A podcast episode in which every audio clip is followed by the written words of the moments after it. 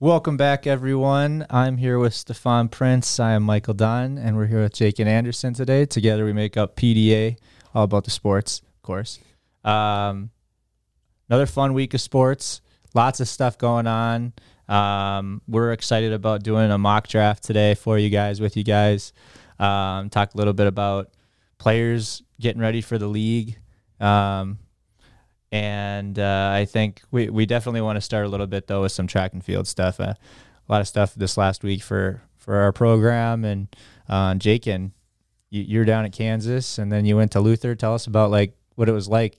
Look like a crab. I uh yeah, so I look like I got crossed with a snowman and a crab. Um a lot of sun was uh was uh seen down in Kansas. I mean, for what we've had for weather so far this spring with it being cold and windy, I mean the day we're recording it's currently cold, snowy and rainy and just not the nicest of uh weather, but um being able to go down to Kansas and have some sunshine, a lot of sunshine, um, a lot of wind, and I think that played a big part in kind of some of the times we saw. I mean, you had it down the front stretch, you had the wind at your back down the front stretch, but then if you were out in space, you were just working into the wind by yourself. So that was that was definitely challenging, I think, for races and whatnot, and didn't really get the time that I wanted, but at the same time, it was just good experience because I know once we get to conference in a couple of weeks here, um,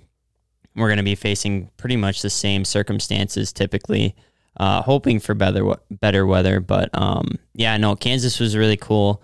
Uh, really cool atmosphere too. They had a huge high school meet along with the college meet and stuff like that, and had some Kansas alum there signing autographs and uh, racing and whatnot. Ended up uh, being canceled. The rest of the meet got canceled on Saturday just because of a bunch of storms and stuff that were rolling through the area and whatnot, which was unfortunate. But um, me and my teammates that went down had some good experience down there. Got to hang out seven hours in the van ride to and from. Um, and then Saturday at Luther, I think was easily the best weather we've had, at least for a distance runner.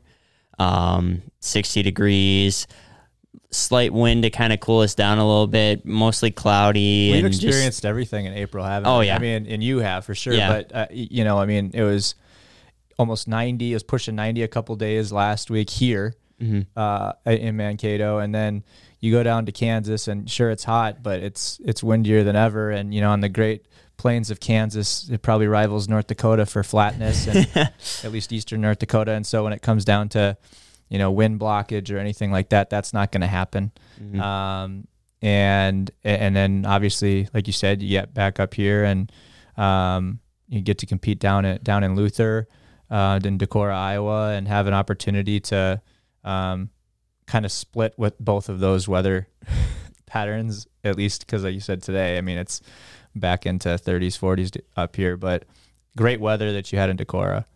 Yeah, I mean, and the races too were really competitive as well. Um, racing down at Decorah and um, felt like it was just a good day for a lot of people overall and whatnot. I know specifically for me, like being able to jump in a four by one, never having done that before, anchored it and stuff, and um, getting experience doing that, and then having the best 800 I've ever run to, and um, you know that was the most confident I think I, I've been this year, just going into a race knowing like I felt like I could really have a good time and be able to um, be really competitive, not only within the race, but then also just getting out and stuff like that. And I think it helps with some of the practices I've had to, and just practicing getting out and practicing being able to attack right out the gate and stuff like that too has kind of helped. So there was like, some huge excitement on this Yeah. side. I mean, I don't know if you knew, but like it was, it, it's it's not every day that a coach or coaches are running across a field all the time because we we try to keep our heads pretty c- calm and collected most times. But there's just moments where it's just like, wow, wow, like this is happening right now. Again, this is the first weekend that anybody on our team had a chance to compete. So the group went down to Kansas, um, first meet of their outdoor season. You know, they they got there based on their indoor and past year performances, and so, you know, super like, I mean, you talk about like breaking in to your outdoor season, like you're doing it at Kansas. Good luck, you know, and then after that, you've got Luther and most of the team. That's where they started their season. Um, and even for you, like you said, your events that you're doing, you did different events at KU, different events at Luther. So, um, but just, I mean, Stefan, like you, you and I were like, once I saw Stefan running when I started running too, I was just like, forget it. I'm not getting there before him. So, you know, uh, but yeah, tell us what was going through your head, Stefan, because you've been taking on Jakin a little bit in the eight, and, and as far as seeing him do that, what was what was going through your mind? Well, we usually talk through the race before the race happens. Um, I tell him what I want to see out of him, um, and, and what to do when you know and stuff like that in the race, and making sure that he's just uh, you know aware of where he's at on the track, right? Um, especially like you know time wise.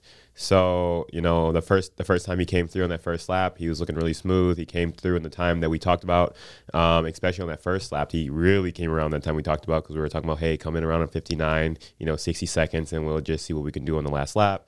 And then he came in, and then he started kicking the gear with about 250, 200 left, and I was just like, oh man, is he going to do it? Is he really going to do it? And then he just kept getting closer and closer to the finish line, and the time is just you know going slowly and slowly. And I'm i feel like, like, the last 20 meters was painful, man, for right. us. Yeah, yeah, yeah. for us, because I wait a minute, time ticking, and I'm like, come on, man. We're like we're like counting, you know, as he's running. We're just like we're just like 57, 58, 59, two minutes, 201. You know, and yeah, so like it, just having the excitement of just seeing the time you know, that we have just hand time. And then when he crosses the finish line, and then you just go back and check official results, and we're just like, whoa, he, just really, he really just ran that, right? That's pretty special. I can I can tell you this much. I felt like I was very strong for 750 meters. that last 50 meters was like the it. hard, like, and, and, like I said, I did a four by one. I didn't like. I felt really good off the four by one. Like I didn't feel like it took too much out of me. Granted, I'm also a distance runner who's used to running more than 100 meters at a time. You're a hybrid runner, but so, you know, you're, you're being pretty humble. you know, I that's yeah, fair enough. But um, I also felt like just really good coming into it, and you know, we kind of talked about at the beginning of this too, like having a meet at Kansas and traveling all day and whatnot. And typically that can take a lot out of you, just you know, physically, mentally. Like you're in the vans all day, out in the heat all day at Kansas and stuff like that too. But I felt like I was really well hydrated and felt good and rested. Um, almost uh, missed the vans coming out because I kind of slept through my alarm. so, um, but yeah, no, I I felt really good and really comfortable. And, um, you know, when I heard Steph say 27, 28, 29 in that first 200, I was like, all right, I'm on it. Now it's just, you know, finish because I ran, I set up myself well to be able to. And, um, coming down the home stretch, that was where we felt most of the wind. The wind wasn't bad at all at Luther until we hit the 5Ks, but um, you know, being able to really attack and uh, also stay in the pack and whatnot. I know when we got to about that 250 to go mark, I everything kind of um, single filed out a little bit, and everybody was just trying to draft. It felt like, and I was running out more in space, trying to you know be in my own bubble versus just being trapped on the rail and being able to have the freedom to move. And it felt like with 100 to go, I felt I felt the uh, Red Seas part a little bit, and I was thinking, okay, this is my chance. And then I hit that 50 meter mark, and I'm like, nope, nope, running on empty, can't.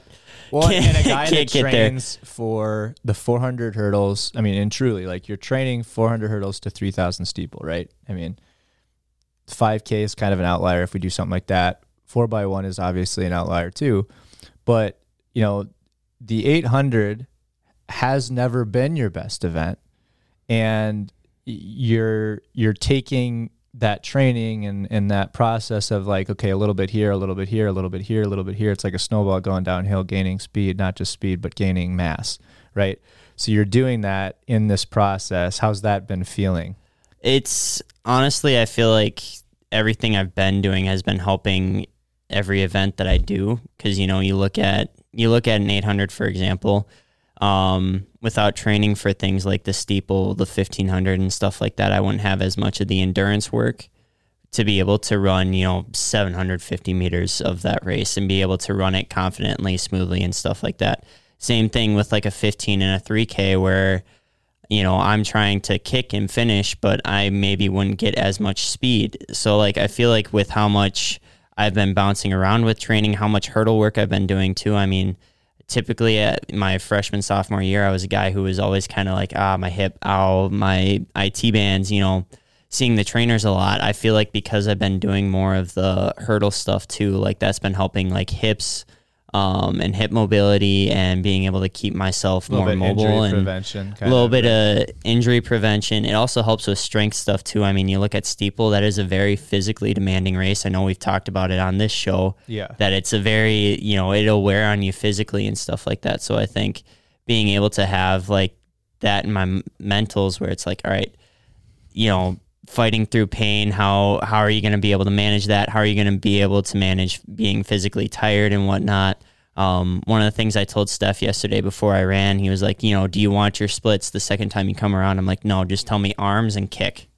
That's that's all I want to hear is just arms and kick because if I do my job right, then I'm going to set myself up. And I think, um, you know, that was kind of the focus was just running a good enough first 400, first 200, first 400 to be able to kind of set myself up. And then from there, it's just give it, you know, Yeah. turn and burn, as I like to say. You know, you hit that last turn and you just hit the afterburners and go. So, um, but no, it was really cool. I also got to um, break my dad's best time for when he ran the 800 when he was in track. So like that felt pretty cool too and stuff. And um, was able to talk with my family a little bit afterwards and whatnot. And that was one of the goals I had set coming into the season too. So um, really cool to be able to do that. They were they were gonna come out, but then with the weather and stuff like that, we had seen rain, and it was like, oh, It ah, was we, unpredictable. it- it- We yeah, it really how was. going to be uh, clouds parting, and and to be honest, the whole day wasn't perfect, right, No. at Luther. But um, you know, for what you can get, it was better than what could have been for sure. Yeah, for sure. And I think that was that was kind of the nice thing was and I always we always do that to my mom and dad too where like they're like, "Oh yeah, we'll come. Eh, never mind, we can't." And then Naomi and I will just end up doing you know, something cool or breaking Yeah, some record in sister had a there. day too. Yeah, I mean, she had four events, I think. Four? Yeah. I think she was she did four. She had triple, which she PR'd in. She had the 400 hurdles, which I think she did she did PR in. Yeah. Um, SMR. She had the SMR, which uh, you know her her leg was a 200 meter Mhm. leg, and she she ran very well for doing it right after a 400 Yeah. hurdle as well. Um, and then I think she also did the 100 hurdles. Yeah. And I And that think was her first outdoor 100 hurdles, right? yeah. So, um, yeah, I mean, she had a day herself, but yeah, definitely. I think Stefan, you and I both talked yesterday too, before we came back. But like, it was a good day. yeah. Good, It- good it- start to a season for sure. It was a really good day. I was um, I was actually very happy with everything that I saw. Um, not just like competing wise, but as a team, like everyone was you know out on the track, rooting each other on, um, and checking out new events that obviously that they haven't checked out before.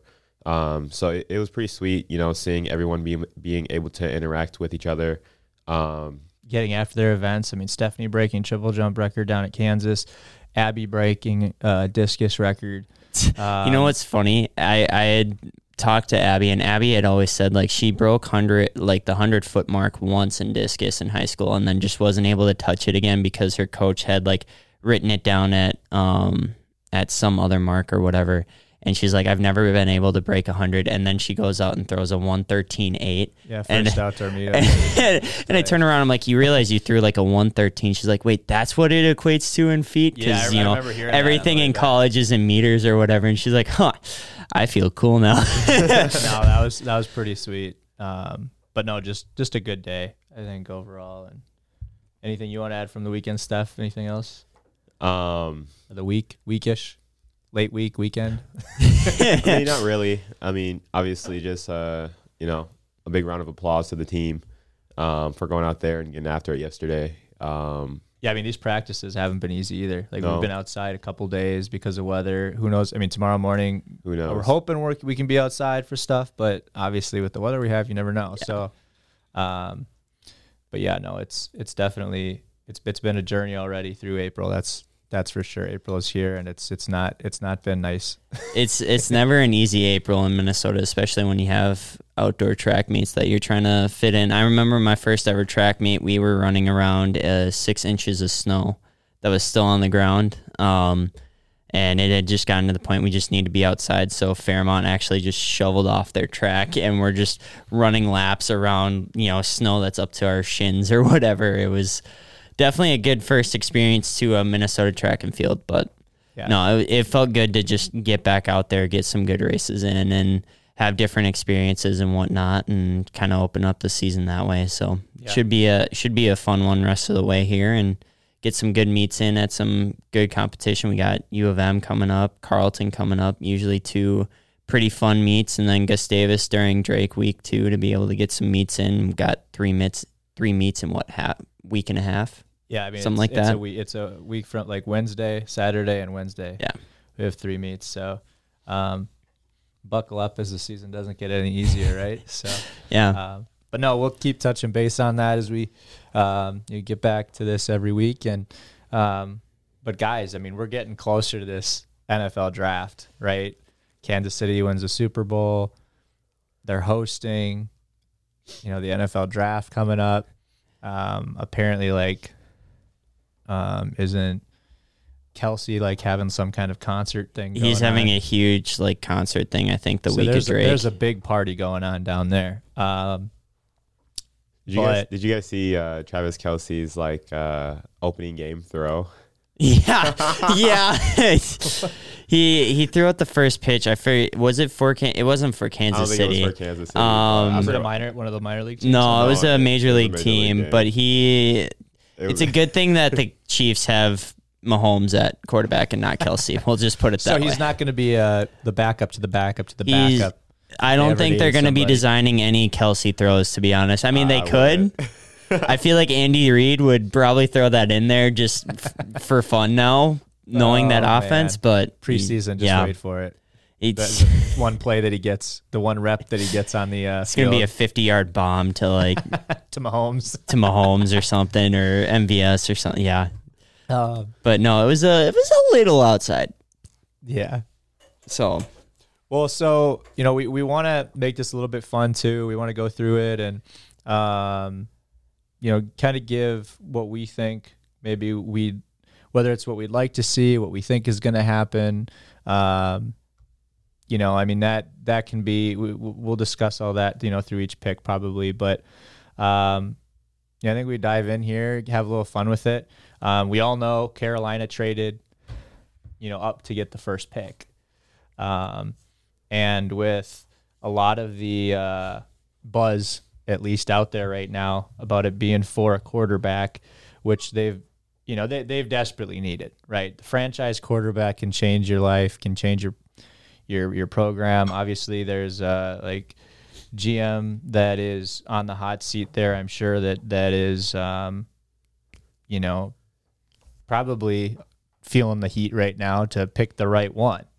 so whether it's you know one A, one B, um, but basically Bryce Young and and um, C.J. Stroud have been you know the two that have been the most talked about at this position. Doesn't mean it's going to be one of them for sure. Doesn't mean um, it can't be somebody else. But um, you know, for me, as far as you know, when I when I look at this, um, I think that uh, you know Bryce Young is is uh, is is the guy. I think he's proven himself in an SEC um, where we all know how difficult that uh, defense can be um, from from week to week, regardless of who you're playing.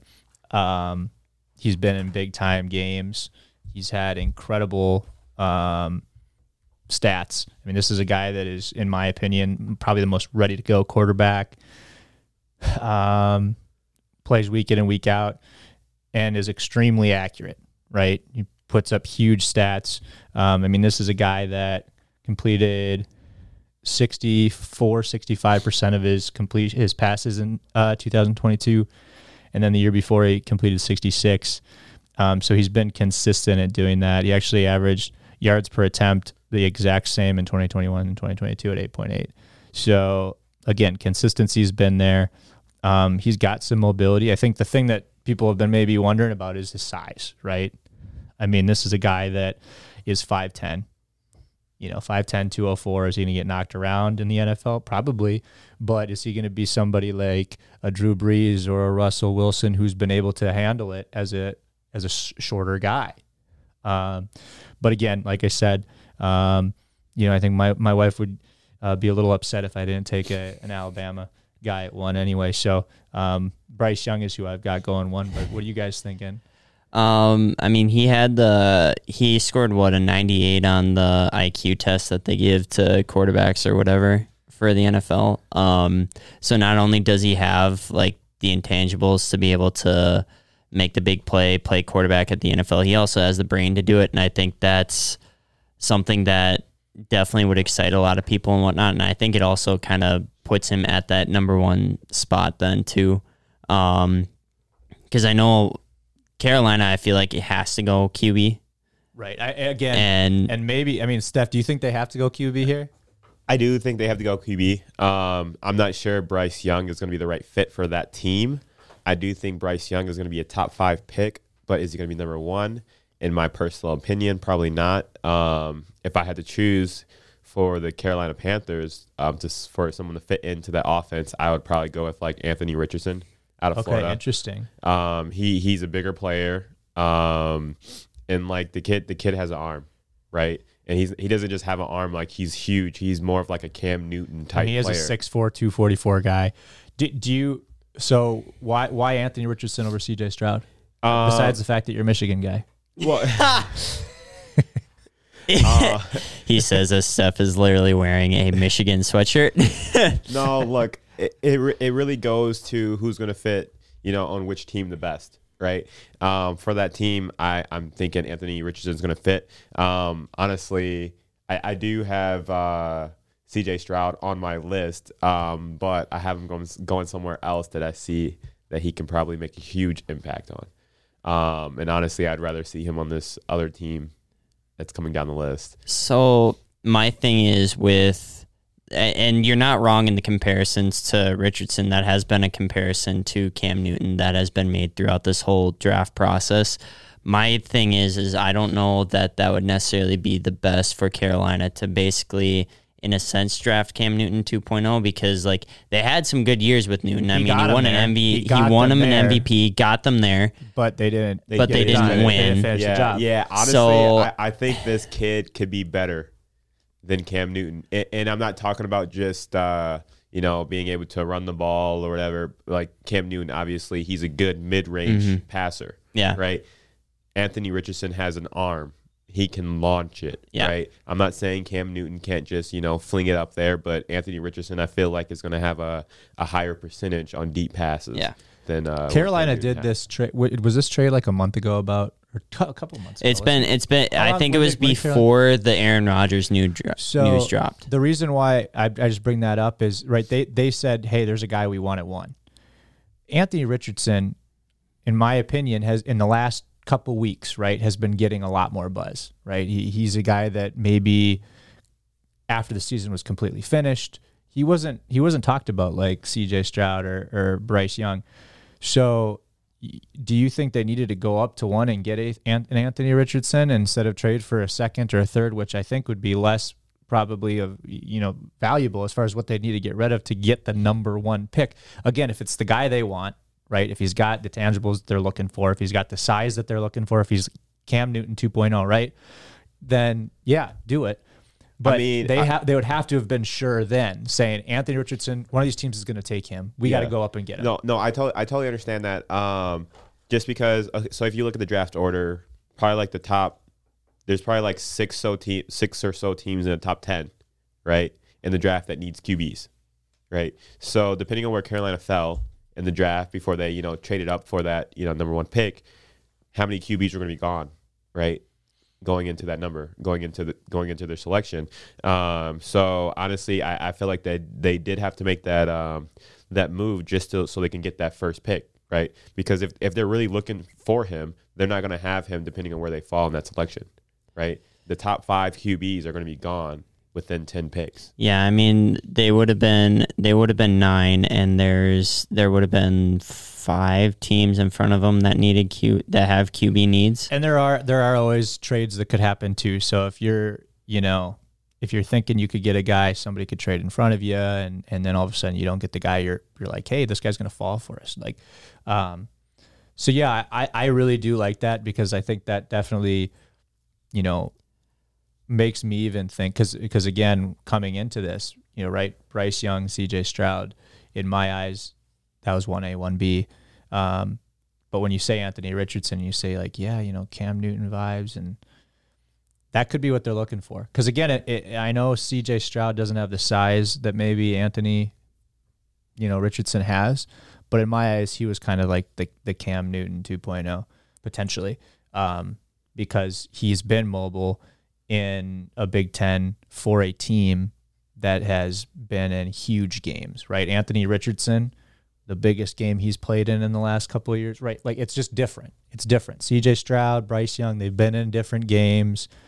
They've had that pressure, but again, doesn't mean Anthony Richardson can't get it done. Um, but yeah, I like that pick for sure. So, so you went Young. So yeah, I I, I went Bryce Young. You also I went, went Bryce, Bryce Young, and you and went then Richardson. over here went Yep. Anthony Richardson. Okay. So um, already already some good talk. Um, on the clock then would be the Houston Texans um, sitting at two. Also, in my eyes, I think I think they're going to need a QB. Steph, why don't you start this time? Like, what do, what are you thinking they're going to do? You, you're going opposite, not even going to take a QB, or what? What are you looking No, at? no, I, I have the Texans taking a QB. I actually have them taking Bryce Young at number two. Um, honestly, with this team, they're just going to have to rebuild. Obviously, you saw their record last season. It was like, I think, the worst in the NFL, right? Um, so this team isn't great. I feel like, you know, adding Bryce Young to, to, to their, their offensive staff, right? I feel like they're going to actually elevate that team. Um, they will need to figure out who they're going to draft later in the you know in the draft, such as like receivers or tight ends or people that can help him out because he's going to need someone there, right? Um, obviously, you have a young QB, you want to make him happy, um, and then obviously get all these get all these kids early while you can, right? Because you know if you don't have to pay money, right, then you get to save a lot of it um, and do more stuff with it. So I just say you know if I was a Texans, I'd take Bryce Young if he's available right? Obviously, number one, number two pick. I think the first five two, picks in the first round for he or five picks in the first two rounds for um, first three rounds for Houston, but they've got four picks in the top 65, which is pretty sweet. Two picks top, you know, first round. That's they've got picks, so that they they have actually, you know, some some tools here to go and get players that could effectively help make out. them um, I- improve. another thing I do think they need to do is probably figure out what they want to do on the, the defensive side as well, um, especially like in their secondary. You know, deep passes, you know, letting up over them and stuff like that. So I, I do feel like they need to um, work on that. But first pick for them, I'm, I think it's going to go Bryce Young. okay. Jakey, All right. Um, well, considering Bryce Young is already off my board, um, I do agree that they need to uh, they need to take a quarterback. I think. Um, I mean, it's between Richardson and Stroud, and I think one of the question marks with Stroud was his legs. Does he have mobility in the pocket? Because a lot of times at Ohio State, um, he would just be in the pocket. Granted, he had such weapons to play with, and his line offensive line was fantastic. fantastic. So he never really had to move until they played Georgia. And then we saw him, especially in that fourth quarter, put the team on his back and move the pocket, scrambled, ran up the field. That, So I that think- game showed a lot of what he I- can do. And I think that's why he's going to go second on my board here is because he showed a lot of that, that he's willing to put his body on the line to be able to, you know, go and win games, go and help his team win games and stuff like that. I think between him and Richardson, I mean, we obviously saw a lot more of Stroud playing for the Ohio State. Um, but I think also he's he he was in a program that felt a lot more ready to pro develop quarterbacks, and I'm wondering too because for the longest time Ohio State quarterbacks wouldn't translate to the NFL, and question marks are still on Justin Fields, but it definitely feels like Fields and Stroud could be kind of the start of a new era of Ohio State quarterbacks that really Yeah. make it big in the NFL. So I think Stroud will go number two here to the Texans. That's fair. Yeah, and I don't like to play copycat here, but I, this won't last for for very much longer. I wouldn't think. But um, I, I agree with you on CJ Stroud going to to Houston. Obviously, they they do have a, a glaring hole at quarterback. They need somebody that can come in and start. Right? There's not a lot of quarterbacks in the draft that I believe can come in and start and be impactful. Um, I, again, most quarterbacks need a little bit of time, right? Whether it's half a season, a year, two years, even. Um, they just don't get that anymore. But CJ Stroud, I think, is ready. You know, plus 35 this last year on his touchdown to interception ratio. Um, the year before, he was plus 38. Um, so again, passer ratings of 125 and 130 the last two years. Just a monster, right? Um, and then a 6'3", 214 guy. He's got good size. Um, his his game against Georgia, I think, is something that every scout would have to be looking at, right? This is one of the most intense games he's played in his life, and he came to play and he did it. You know, he wasn't, he didn't shy away from the moment. It didn't get the better of him. He made great decisions during that game, too. He ran when he had to run, which you didn't see a lot of during the season as much. Um, because, again, if he can pass the ball, he likes passing the ball, too. Um, but again, really, I think his accuracy is is pretty awesome as well. Last two years, he was 66 and 72 percent. Um, so you talk about his accuracy. I mean, it's it's definitely there. Um, and you know, with 390 and 443 attempts thrown, the guys the guy uses his arm. So the expectation is he's not just going to be handing the ball off too. So, um, so yeah, we got a couple CJ Strouds from Jake and myself, and then Stefan went ahead and uh, you, you you took Bryce Young for the Bryce Young. Yep, you took Bryce Young. So, um, going on to the third pick. Okay, um, Arizona Cardinals. We got we got two QBs off the board for everybody. Um, who do you see the Arizona Cardinals taking, Jakin? Uh, they're going to beef up the defense and pick Jalen Carter, number Right. three. I agree. I think uh, there's there's so much speculation around Jalen Carter and what he's like off the field and all that off the field drama, and I completely understand that.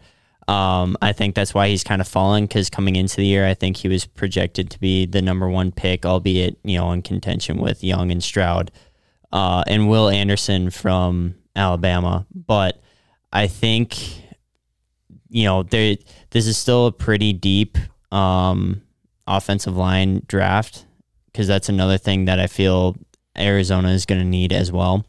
But I think it's deep enough that they can still possibly trade up. They can um, even maybe trade back. We could see a trade there as well. But I think since D line is one of the things that they're going to need heading into the season as well, I feel like taking an interior guy like Jalen Carter, who can just be an absolute game wrecker um, in that interior D line spot, I think is going to be a good fit for them and a big one to help that defense. So you think he'll be on the field?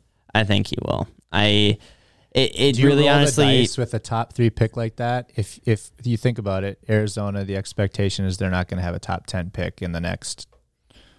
You know, you they'd hope Yeah. ever, but like, um, y- y- do you do you do you roll the dice on a guy that might not be on the field, that's had issues that you're saying you're not just you're coming here, but you're a guy that we're going to be like trying to build around, and you're building around a guy that you're going to have to again put resources towards this guy so he's staying on the straight and narrow. Is that is that something that you think Arizona is wanting to do when they've they've had uh, what Murray go down last year? Mhm. Was it a year and a half ago now? Well, it was last year, right? When he got injured.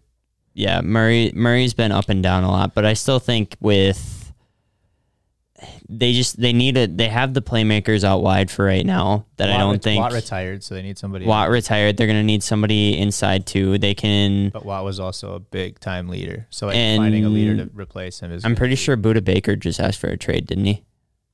I'm not sure. I think he did. Gonna double check that quick. Well, while you're looking that up, I think because of some of those issues Yeah. um, that Jalen Carter's had, and just the coaching staff in Arizona that I believe is new as well. hmm Um, I, I think they're going to want somebody that, yes, can solidify that defense, be an edge rusher. Potentially, you actually already mentioned him a little bit during your um, kind of going through your pick, but Will Anderson from Alabama, I actually think he's the best non quarterback, like starting smart bet player in this draft. You just, you know what you're going to get from him. Um, you know, he he's like character doesn't have character issues. There's nothing that's kind of been red flagged there or anything. And so he's a guy that I think you can right away plug and play him and you know he's going to give you 110% from the line, defensive line every time. So I'm I'm taking um, edge rusher Will Will Anderson to kind of take uh, J.J. Watt's spot. I actually really like that pick. Not gonna lie. I do too. I think I think you. I don't think you can really miss with either Carter or Anderson at that because I think they're both game records on either the inside or the outside. Honestly, if they were both on the same team, that'd be terrifying. But um, that would be being being that they both can really, I even if Jalen Carter does fall, you know he's suspended for four games, whatever. Um, And I don't think Jalen Carter, if he does fall, is going to be too far, just because of I don't- fact- he's not gonna gonna have to be leave the top right- 10. It's going to have to be the right place. They're going to Yeah. have to have good resources. I think a coaching staff that's been solidified. Um, so st- staff, like, uh, who are you thinking for Arizona as the third pick? Oh, I, I I agree with uh, Jakin said Jalen Carter. Jalen Carter. Yeah. Okay. Um, again, I think when it comes to skills and talent wise, absolutely. You know, he is, as as McAfee would say, a, a, a It, do- it just comes to dog. It, it, it, just comes to um, you know who who is he going to be off the field? right. That's really what's going to come down to. So Yep. um, And they ho- could have had an absolute home run with him. they could You know. they could hopefully he can kick it in gear. Yeah. Um, you know as, as the days come around, but I guess we're just going to find out. So fourth pick, Indianapolis Colts, right? Quarterback needs. They probably would like some receiving receivers for whatever quarterback that that is going to be starting at, in the fall for them. Offensive line. I mean, offensive struggles. They have one of the best running backs that you could really, really want in the NFL right now. So, are you are you are you more concerned for an offensive lineman here, so you're you're getting blocking for whoever you have at quarterback as well as for your running back. Are you getting another weapon for wide receiver, tight end, um, for there to you know the ball to be spread around a little bit more? Are you looking for a QB specifically? Are you looking for something completely different? What what are you guys thinking here, Steph? Why don't you start start us out for pick four? Um, this pick, I say they need to go with a quarterback. Um, right now, they don't have one. They've been having a quarterback like um, every year for like the past like three or four years, and they've been having you know one quarterback that's been like uh, they're good at one team and they come to their you know come to the Colts and they kind of stink, right?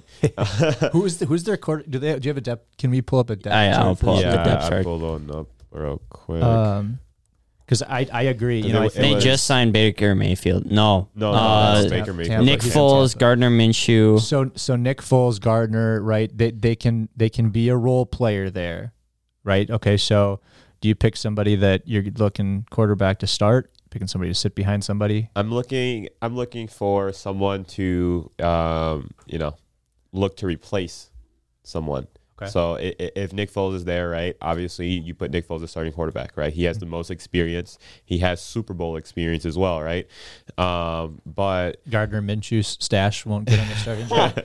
look, um, I mean, Gardner Minshew, he he's good for a roster spot. You know, Yeah. i- if you need him to come in, he's going to come in and give you good minutes. He gave Um, was it the he gave Philly a He gave couple Philly, weeks this last. I mean, obviously Philly Yeah. had its Super Bowl team, right? So that's not the Colts. Yeah, last it's, year. That's it- not the Colts. it's not the Colts. It's not the Colts, right? So it's a Yeah. totally different team. Obviously, they don't have you know the the offensive, you know, Line that the Eagles had.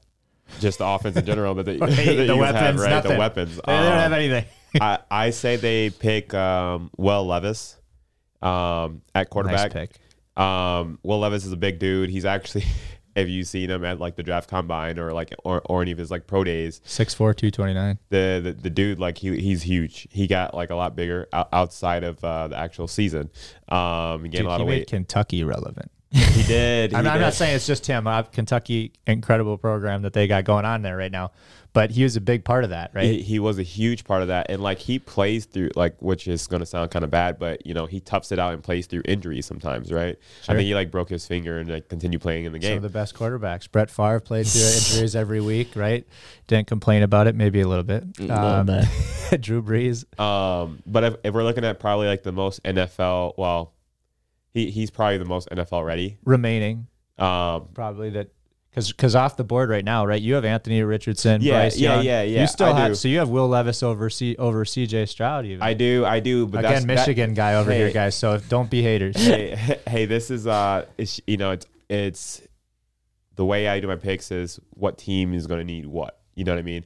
Um, so like obviously, I think C.J. Stroud is a great quarterback, but are they going to need him in Indianapolis? I I don't think so. Would it be cool seeing him there? Yes.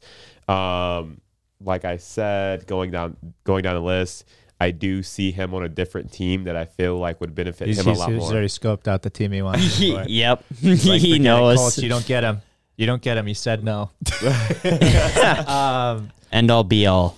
okay, so Will Levis for you, Jakin. What what are you looking at here for the Colts? Um, Anthony Richardson. Okay, well, I'm just gonna say ditto. 310 percent. I think you know Stefan touched on him earlier, right?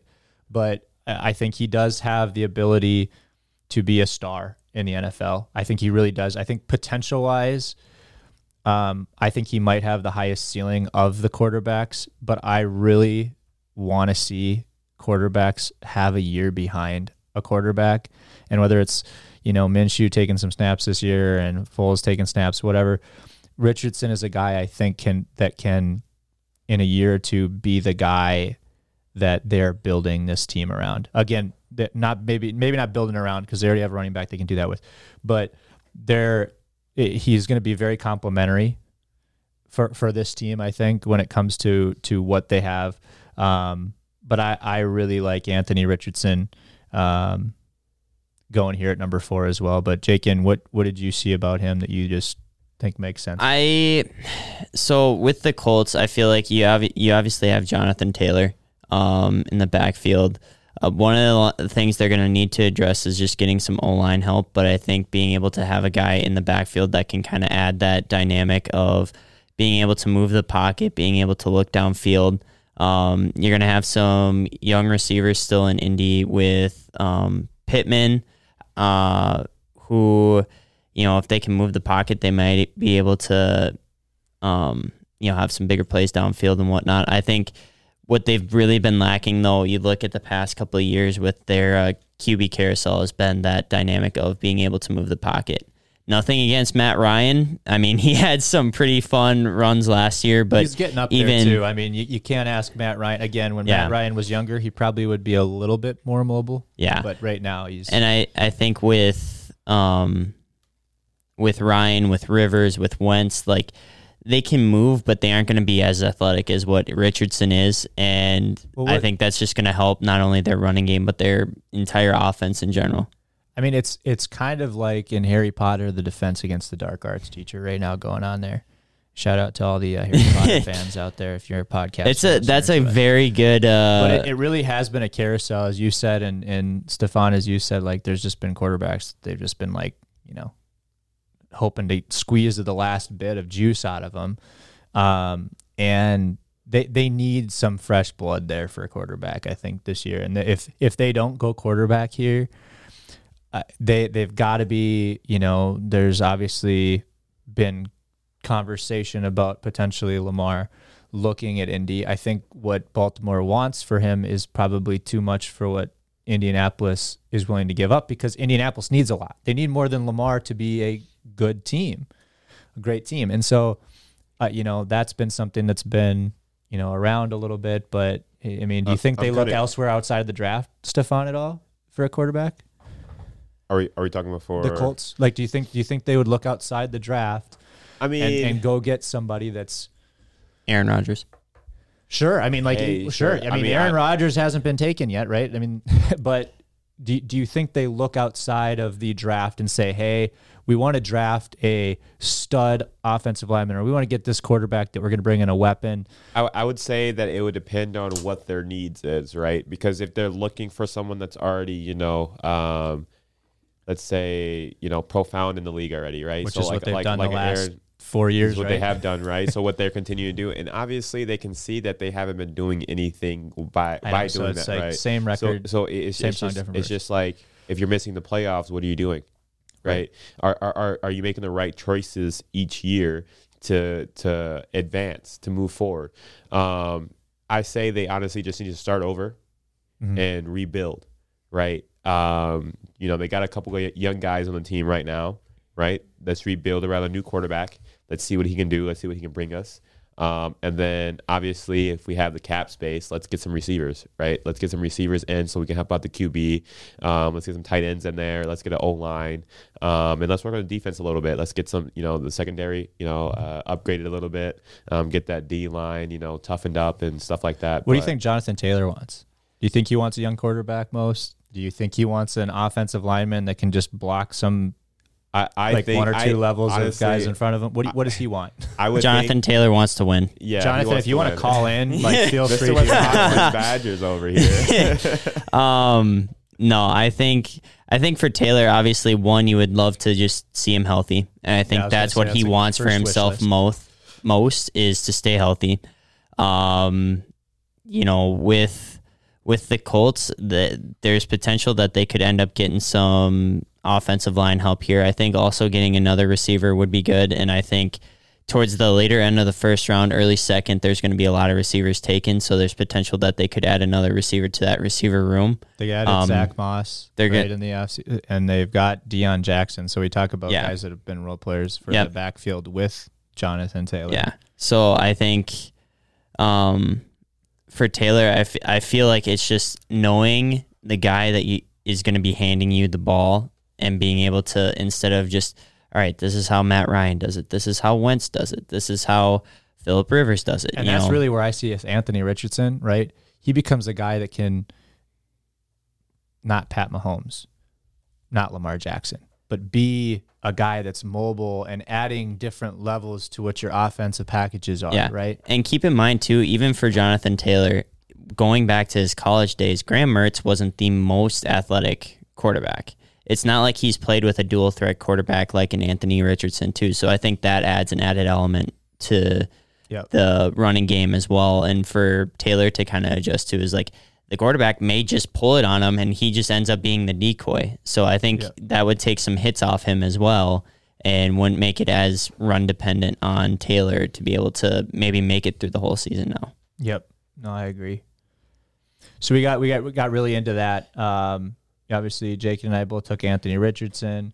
Stefan, you took Will Levis. Will Levis. Um, so again, quarterback going to to Indy. I think we would all be surprised if, if I speak for us all. I think we'd all be surprised if they don't take a quarterback. Uh, yeah. Yeah. Yep. Um, Yep. so going to the fifth pick, yeah, you got the Seattle Seahawks on the clock.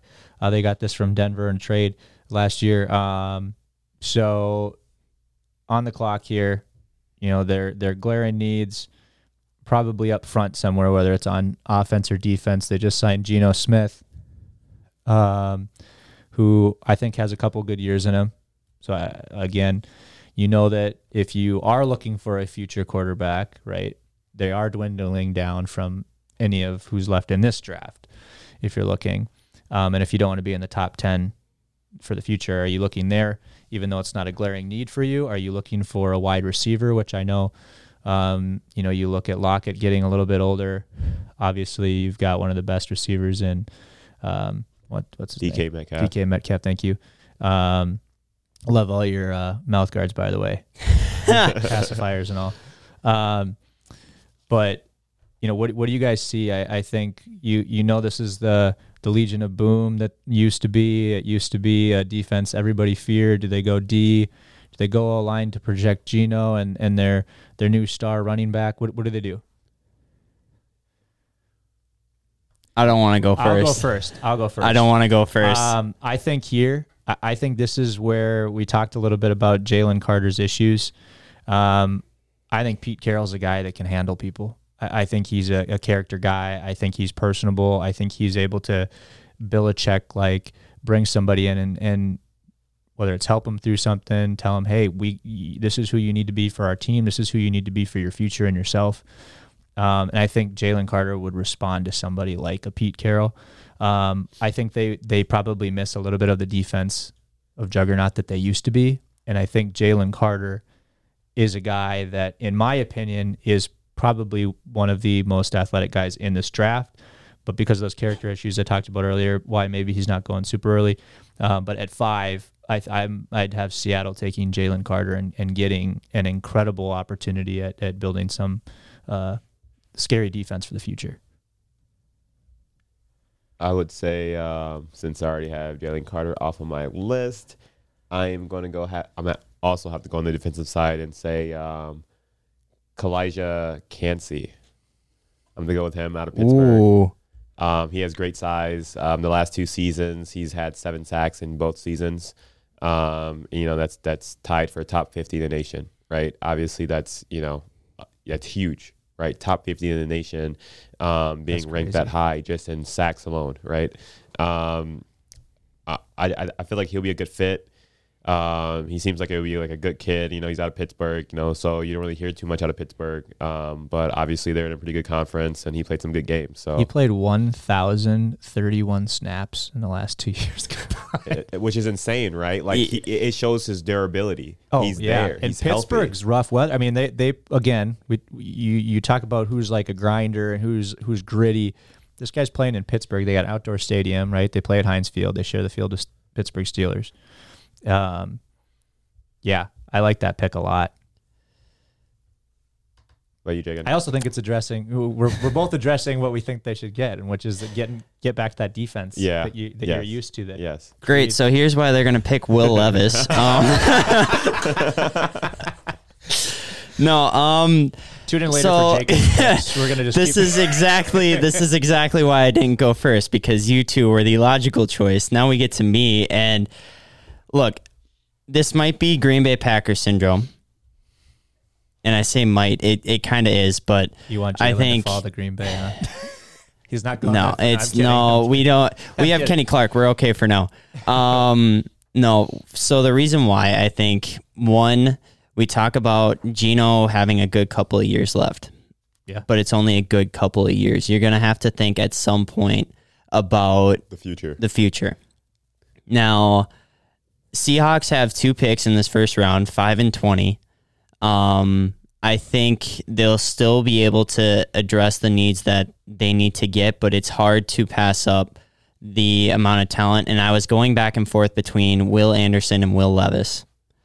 The reason why I went with Levis is just because the quarterback is such a higher need position where you're going to have guys coming through that can really help impact that defensive line that, you know, it's always just new talent and stuff like that coming through whereas you only get a chance at drafting quarterbacks like uh, Richardson, Stroud, the truth Young. is there's there's a fall off after There's some a of these fall off after some of these edge quarterbacks. rushers again.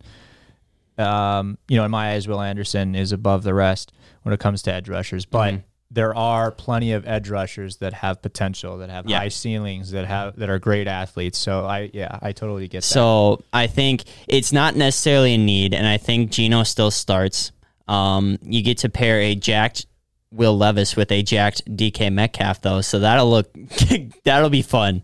Um, but no, I think especially for how high Levis is. I mean, I could see Levis falling to seven or eight, but I feel like see, the Seahawks will also look at it and be like, you know, we could take this guy and he may sit for a couple years, but then we could see something special out of him. So it was it was one of those like I was really debating going back and forth, and I still kind of am. But at the same time, I feel like Levis will probably go off the board at five. I mean, he's had a good draft combine process too, and stuff like that. Like he's proven that he's got talent and whatnot too. That I think an organization within that top five, top ten will take a chance on him. So I don't think he either would fall too far out of the top ten if he does fall that far. But Sure. Sweet. So we've we've got a few a few different guys. We got a couple defensive interior guys, both Stefan and I, um, and then Jakin going with quarterback. four Geno, quarterbacks he- out of the top How top would five. Geno handle that stuff? Do you think Geno would be okay with that? Do you think he'd be he understands his role? He knows he's got a couple years of of play there, and and they and they say that to him. They say, hey, this is a guy that is for the future. Or do they say, hey, you're battling for your spot right now? Um, well, first off, they won't say he's battling for his spot just because they just signed him to a nice extension. Um, and then second off, honestly, I think they would go with a QB probably in the next year. So probably in the next draft, I say they pick a QB. I say for now they have to figure out what they need at this moment, at this point in time. Um, other otherwise, they can actually just pick up like a QB off of uh, you know like the off of waivers or anything. You know, They So- could pick one in later rounds too, and there's plenty of opportunities to get somebody that's a it's a project, right? That's a Tom Brady easy. I mean, I no, mean, but but that, that really is. Yeah. That that could be somebody that's like, hey, you need a couple. You do need a couple years, and there there's not the talk about, hey, this guy could be a starter, right? Because you because because we all know that Will Levis could be a starter this year. He could be a starter next year. But there's other quarterbacks that are on the are in this draft that nobody's saying, hey, these guys are starters year one, year two. These are guys that you sit a couple years, you have your opportunity, and you could become something special. So here's to your point of waiting till next year. The t- current um, QB prospects are Caleb Williams from USC, uh, Drake Maye from North fantastic. Carolina, Caleb Williams Um. Who, who's from North Carolina? Drake Maye from Okay. North Carolina. Okay. Uh, currently going through a change at offensive coordinator because his off- offensive coordinator from last year is at Wisconsin. But a great coach that's there. but a now great that's coach been- that's there now. Um, Shedeur Sanders. I hope I said that right. uh, Shedeur. Yeah. Shedeur. Okay. Um, Colorado. Uh, Michael Pratt from Tulane. Um, Jayden Daniels, Quinn Ewers, and Michael Pratt. Honestly, I, I'm really curious because this upcoming season is going to be insane because you got Shedeur Sanders, um, Deion Sanders. Changing kid. of the guard a little bit. Georgia's got a new quarterback. Alabama's got a new quarterback. Ohio State's got a new quarterback. You're you're looking at programs that have had a quarterback in place for a couple of years. Right now, So- now they got to get new guys, and they've got to just step in. Yeah. And then with that too, though, I think for the Seahawks, it's like you can look at that and be like, all right, well, Caleb Williams is probably like going to be a guy. Everybody else will kind of see as we go. But like right now, you have a guy in Levis who's proven he can. I play so, well. So, so the reason why I say for them to you know go on the defensive side as well is because I don't know how many QBs are going to be available by the time they have their pick, right? So if they if they really want to wait I mean, Bo like, Nix from Oregon. Bo Nix from Oregon, yeah. He's also going to be a guy I think so could be ready. so I feel like if um, if they're willing to wait, obviously since they just signed Geno to that extension, if they're willing to wait, wait until next year and try to get Caleb Williams. Try Yeah. to- you know try to get someone else with a high pick. Um, but it, it, obviously this year, I just think the the QB field is just stacked. Yeah. It's going to be crazy though because the the truth is right. A guy like fast forward next year, Caleb Williams, he's going to go probably top five, top ten. Seattle's not thinking that they want a top ten pick next year, right? That they're going to want to be better than that. So ideally and likely, they're not going to be in the top ten to even draft a quarterback true, next year, true. right? So that's that's just where I'm coming in devil's advocate saying if you want a QB, again, you can always look at waivers later. You can always look at free agents later. You Yeah. can always, you know, get an undrafted free agent. There, there's plenty of options that are out there, right? Teams will be dropping quarterbacks once they start dwindling down their roster sizes. Um, so, so again, lots of opportunities I think that Seattle has here. Um, but again, I don't think quarterback is is a dumb uh, idea at all. Yeah, it'll it'll be interesting. I like I think that Seahawks pick is going to be one to really keep an eye on because I feel like they honestly could go anywhere. They could go defensive, they could go offensive line, they could take Levis and just kind of build towards the future. It'll Could be take a weapon out wide too. A with a wide out, older, and yep. hey, you're gonna either have to pay the man because you saw how much wide receivers are making now Mhm. for Lockett at the end of his contract, They- that's or you're true. going going to have to get have a rookie that you've been developing that is a lot cheaper. So again, and you could take a wide receiver later. They got another Yeah. first round pick. Um, but yeah, let's move on to number six. Detroit Lions on the clock, and this is probably one of the scarier teams picking in the top ten because their team is so good. Right? They, they've got their offense is scary, their defense is scary. I think they're probably hoping and thinking that they can win the North this year. Um, you know, confusion in Green Bay. Vikings have Cousins, so you know they're going to be good, but are they going to be great? Bears have been in limbo for years and not Lambo, but limbo, and they are actually, you know, making a little bit of headway with Fields, just trying to get some stuff around him. But, you know, the Lions, uh, they're probably a team that a lot of experts are going to probably pick this year to win the North. So who do you got on there? Um, you know, for me, I thought long and hard on this one. I actually think the second best pass ru- rusher in the draft. Um, another defensive compliment. You talk about Aidan Hutchinson, who's already there as an edge rusher. You know, if you can put Go somebody on the other side across from him, Tyree Wilson from Texas Tech. This is a guy that would absolutely make this Lions defense look scary. Um, if they can get this defense clicking like the offense was clicking last year, this this team as a whole is very different. So if you have Hutchinson on one side, you line up Tyree Wilson.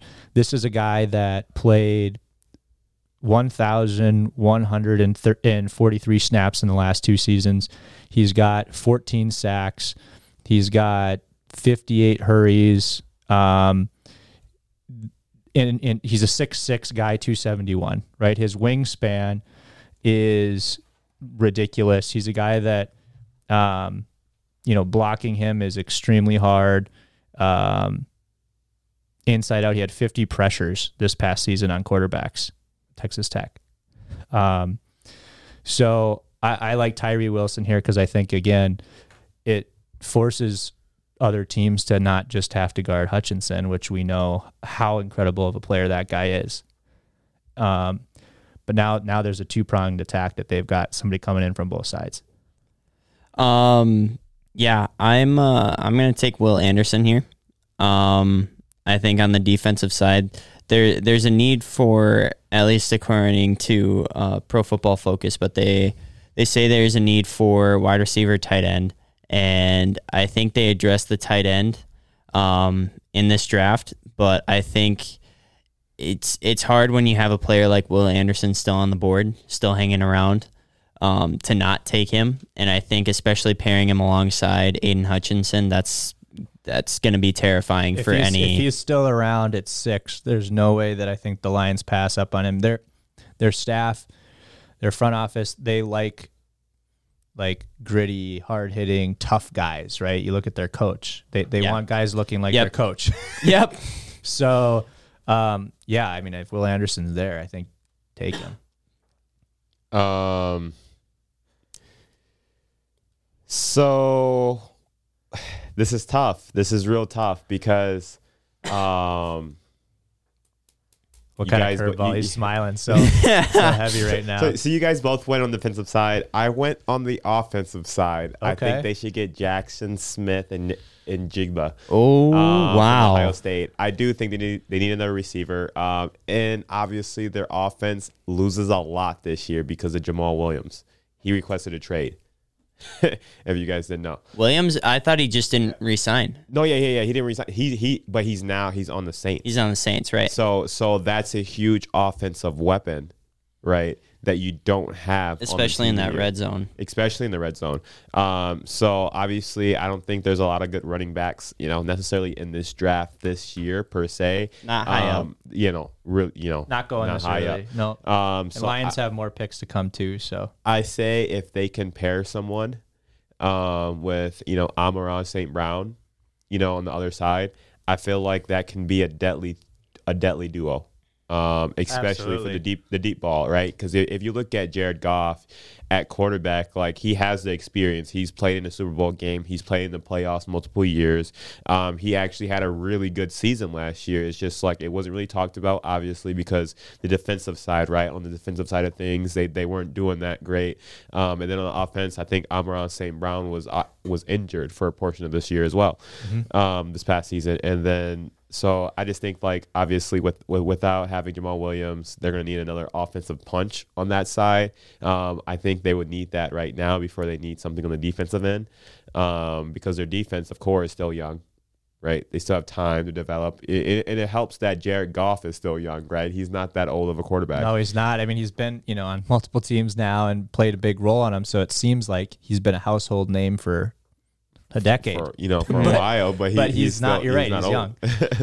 um, so honestly, that that's that's my personal you know, Yeah. pick that I would pick. I like it. Um, only thing I have against it is the fact that you have Jameson Williams, Amon-Ra St. Brown, Marvin Jones, Quintez Cephas, Josh Reynolds.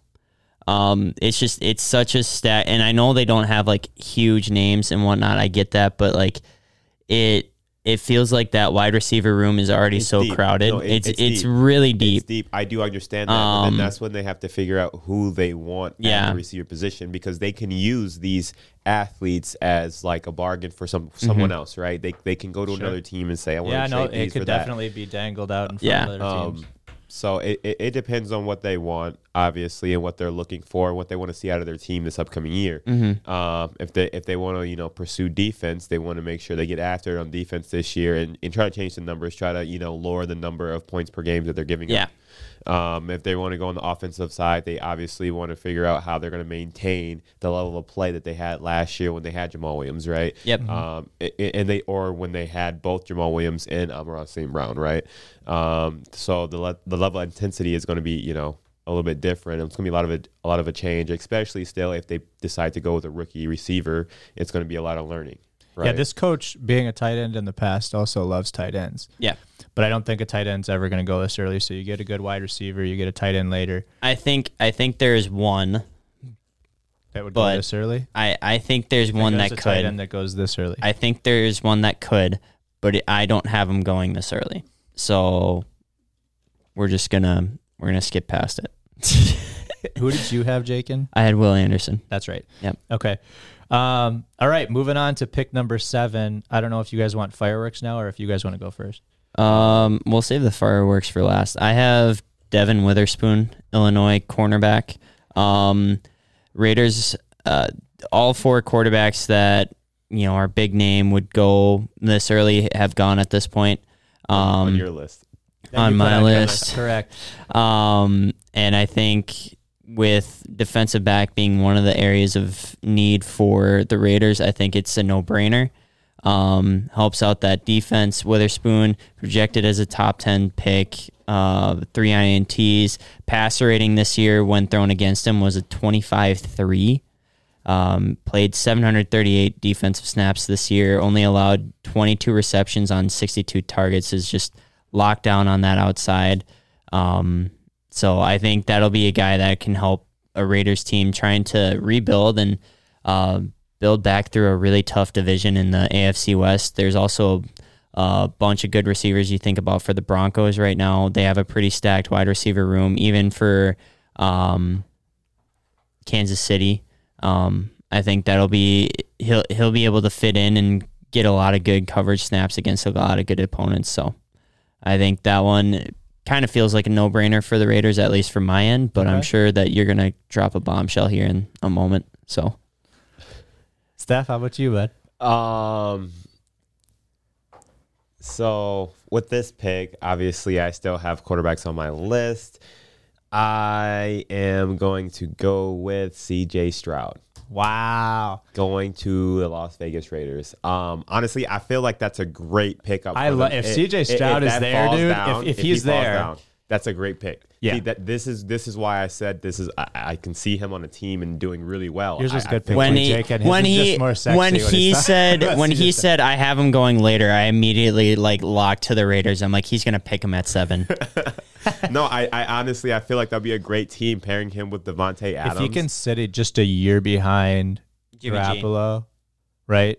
Like, just I mean, do you think he sits a year behind him, or do you think they're like, hey, we got to go with Um, them? I, I, you think I they have the patience I say I say they sit. to wait? I say they sit behind Jimmy. Well, honestly, it depends how healthy Jimmy is at the beginning of the season, right? Obviously, he went out last year injured. Um, I don't know how healthy he is right now. It could say he might be clear to play, um, but honestly, if if he is clear to play, I say they let him sit behind him for a year. Um, probably get him in for a few snaps here and there, especially on like some blowouts and stuff like that, just so he can get his feet wet. Um, but honestly, yeah, sit a year behind Jimmy, and just you know take it all in, experience it. The Ra- the Raiders don't have a bad team either. Like you know, they're picking in the top ten here, and I feel like we've said this for a couple of teams. Um, but there are some teams here in the top ten that aren't bad teams, um, or at least don't have pieces. So the Raiders have pieces there on their roster, I think, to help him out too. and and on and, and let's be honest, um, if if I'm the Raiders and I have C.J. Stroud that that late in the draft, and I and I have the opportunity to take him, I think personally I would take him. And honestly, for the starting position, it'd be a toss up. We, I, I'd see what ha- what would happen in practice. I would see who's playing better. Um, I know we just signed Jimmy. and, like, Jimmy, we really but don't need a Jimmy's been comfortable his entire career, Career. being the second or the one B guy, right? Like he's been he's He- been in that he scenario ever since he was in New England. he San can win Francisco, games. like- he just can't. He just can't get over that hump by himself.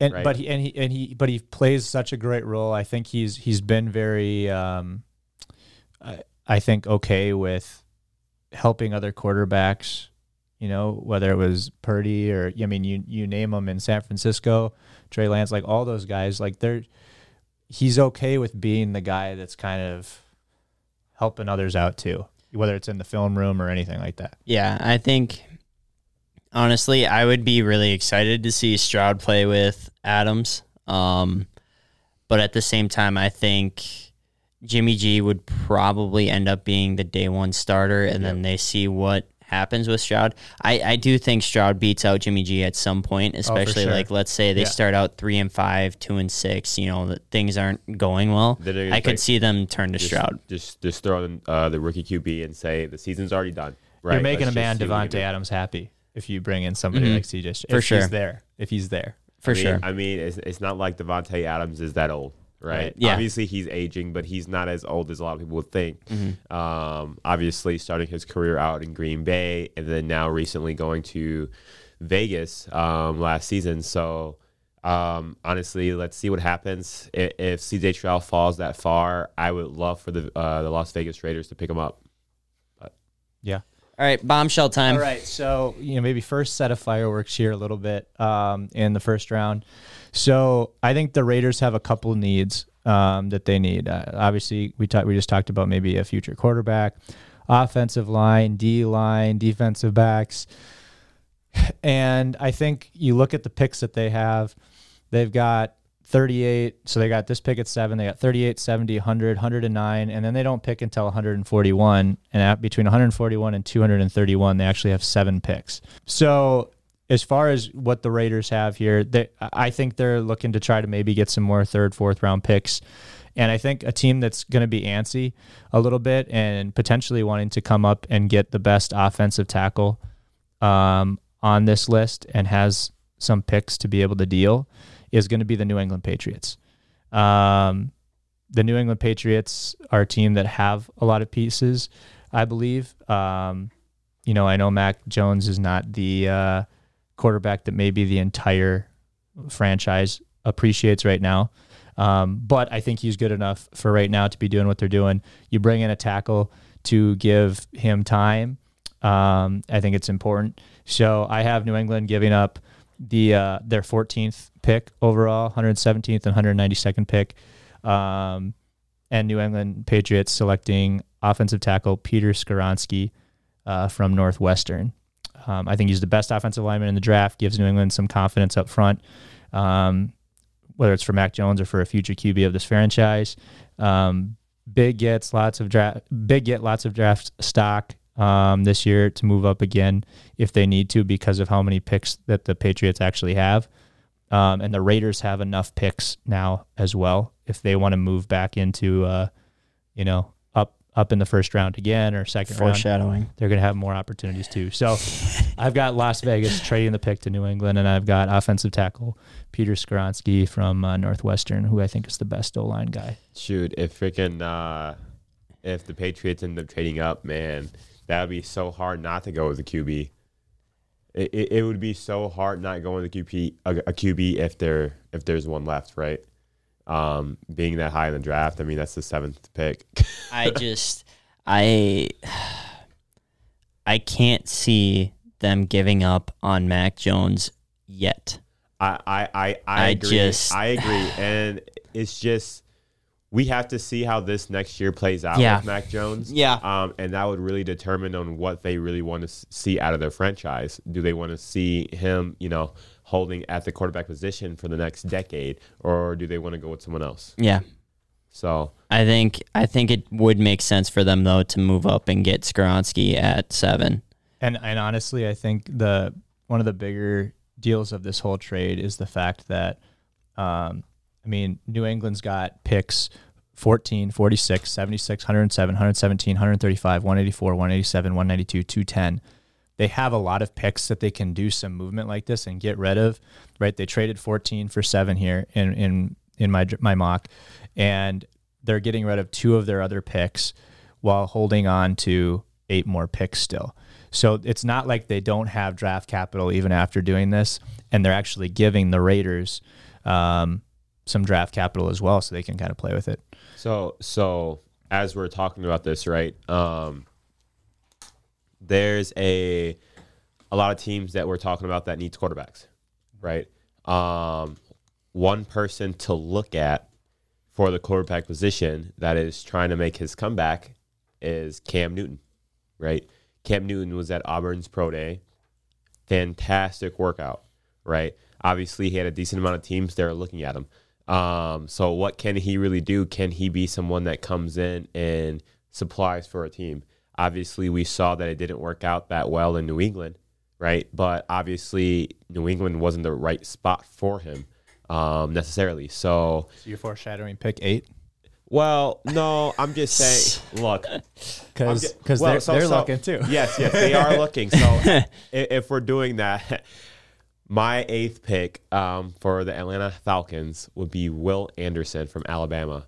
Um, going to that Wow. team. Um, I do say they find a quarterback because right now they are without a quarterback. So I say they do find a quarterback and they pick one up. And I, I would say that You Cam guys are Newton- crazy. I don't think Will Anderson's dropping. that. Taylor Heinicke and Desmond Ridder don't cut it, I guess. hey, hey, look. No, they do not cut it. I would rather have freaking uh, Cam Newton than those two, personally. I've seen more. Okay. Um, and honestly, I would just, you know, you don't have to sign Cam Newton to anything crazy. Just Do you sign him to have any quarterbacks on deal. your uh, on your draft board still? Like I mean, of the top. Uh, At this Will- point, do you I think- you have. Will Levis I- up there no, still. they're all gone. I already have. yeah, I it. think he has them all. they're all gone. okay. So Okay. Well, I actually like Atlanta going on defense. I think um, I I think the best corner in this draft is Christian Gonzalez from Oregon. He's got great size, great speed, um, very versatile. He can actually play press off man zone, outside and inside. He's done all of it at Oregon. So um, I like Christian Gonzalez going up. I mean, Atlanta is a team in a division that I'm not saying it seems like it's up for grabs a little bit, but it's up for grabs. it's up for grabs. It- a hundred So this yeah. is a, this is a this is a a year where I really think if you're a team like Atlanta, you want to get pieces that that you know are going to be sound for your future. And I think Christian Gonzalez being the best corner in this draft that I have on my board still, I I, I, I think you go and get him. Um, so for me, they they've addressed the cornerback slot a bunch in free agency. Um, first off, defensive back, they signed Jessie Bates, who was originally with the Bengals. Um, then they signed Mike Hughes, um, who adds depth as well as Cornell Armstrong, and they've just gone with a bunch of like linebackers recently, some defensive ends and stuff like that. They just signed Bud Dupree as well to a one year deal. Um, so they've addressed uh, their defense a bunch. They're in an interesting spot now where you're going to have some wide receivers like Jaxon Smith-Njigba and Quentin Johnston. You also have corners with Christian Gonzalez, potentially Witherspoon, if that trade that you alluded to were to happen and whatnot. Um, for me, Witherspoon is gone at seven, just the pick before him. Um, they do need a quarterback, I think, for the long term if Ridder doesn't pan out. But I think they go with Tyree Wilson, uh, edge rusher from Texas Tech. I think one of you took him Yeah, I took earlier. him, I yeah. took him at, at Detroit. Um, so I think he falls to Atlanta here. Uh, that is one of the needs that I feel like they need still is a good edge uh, pass rusher that can hold the edge. Um, you look at that division right now, there isn't going to be a lot of. I mean, you have Derek Carr that I think is the for sure starter, but then you could be adding the potential of Bryce Young or CJ, Stroud or Anthony Richardson um, in Carolina, and I think having a good edge rusher there will help at least, um, you know, set the edge, keep the quarterback in the pocket, and different things like that. So, Um, so that gets us to the next pick. right? Number nine, Chicago. I actually think that they're going to look to trade this. Um, and, and part of the reason why I say this is I think they could move back to like, I think they're going to want to try to trade something to like Houston, uh, who's sitting at number 12 as well here. Um, so you're not moving back a lot, but I think what Houston's going to want for this is actually um, going to end up being too much. They have to fill too many holes. Chicago has to fill too many holes to, I think, give up draft stock. So I'm going to have them taking the second best tackle um, since since I already told you New England traded up um, ahead of them because I think they they think tackles are going to go and they know that they're going to go before they get to New England's actual pick. So here at number nine, I've got tackle uh, offensive tackle Paris Johnson, uh, junior from Ohio State the Ohio State. Um, he played for the same school as Fields, so he gives Fields um, some of the same system uh, looks. He probably knows Fields a little bit. Um, it, you know, starting there when when Fields was getting to his final years. Um, Fields needs protection up front. You know, let's be honest. He's been mo- having to be way too mobile. He's been getting hit way too much, and hopefully, this allows um, him to kind of be more of what he can really be for the Bears.